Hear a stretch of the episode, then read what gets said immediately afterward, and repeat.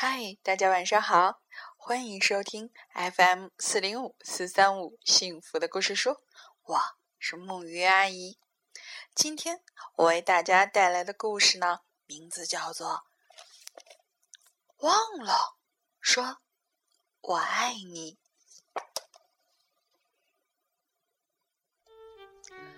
比利一觉醒来，发现小兔子掉到床下了。别躲了，小兔子，我看见你了。说着，比利抓住小兔子的胳膊，一把把它拽了上来。吃早饭喽！妈妈在楼下叫。等一下，比利喊道。小兔子在跟我捣乱呢，过来洗洗你的小脏爪子。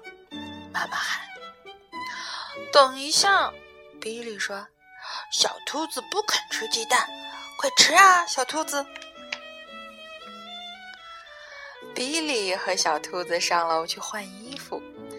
妈妈从门外探进脑袋：“快点穿好，比利。”等一下，比利说：“小兔子好像有点肚子疼。”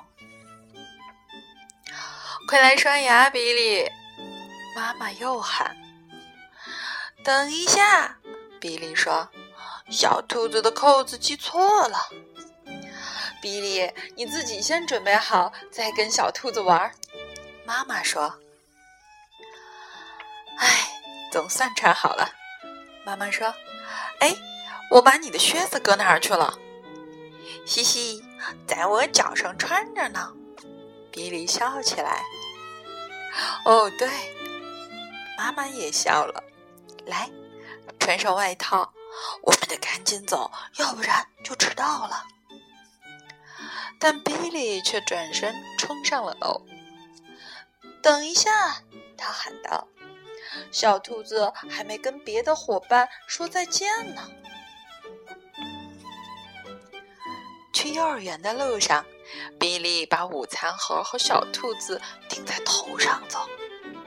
妈妈说：“小心啊！”我很小心，比利说：“就是小兔子总不肯好好坐着。”突然。比利的午餐盒掉到地上，摔开了。妈妈生气了：“比利，这下真的要迟到了！把小兔子给我，赶紧走！”但他们已经太迟了，剩下的路就只能跑着去了。啊，你们总算来了！布朗老师说：“我们正担心呢。”对不起。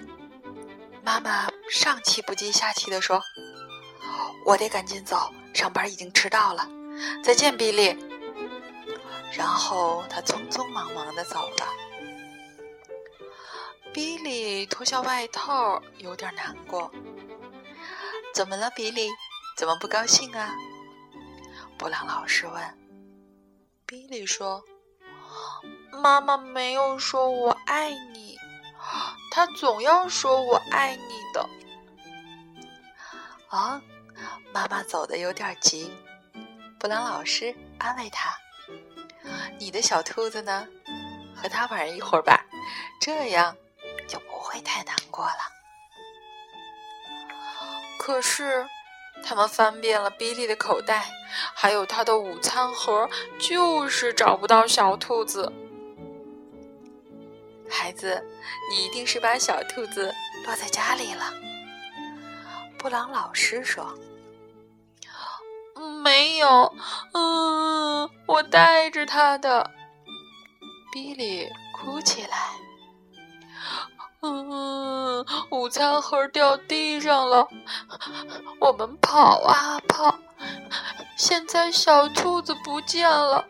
嗯，我我要妈妈。”突然，门开了，是妈妈。哦，宝贝，实在对不起。妈妈说：“我忘了把小兔子给你，还有……”还有我忘了说我爱你。比利爬到妈妈的怀里，妈妈轻轻的给他擦干眼泪。我也爱你，妈妈。比利说。他们紧紧的、紧紧的拥抱在一起。好啦，这个故事到这里就结束了。在故事的结尾呢，我还想为大家分享一段阿甲老师为这个绘本写的一点书评。这是一个非常真实的故事，每个为生计而奔波的家长。都可能有过类似的经历。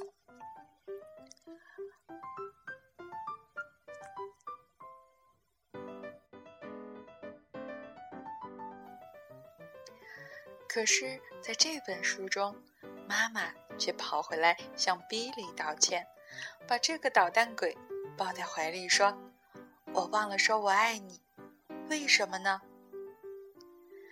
其实答案很明显。当妈妈意识到，然后返回来，并给比利送回小兔子，还有温情的拥抱和“我爱你”的宣言时，他明白，孩子所获得的并不是如此简单的抚慰，而是从失落中重新找回了自我。当母子相拥的一幕时，时间瞬时凝固。什么上班，什么迟到，都显得无足轻重。总是在世事中忙忙碌碌的大人，不妨驻足观赏、感受。或许可以再想一想，在孩子们匆匆忙忙的成长中，我们失去了什么，又得到了什么呢？好啦，让这样的一句话成为今天的结束语：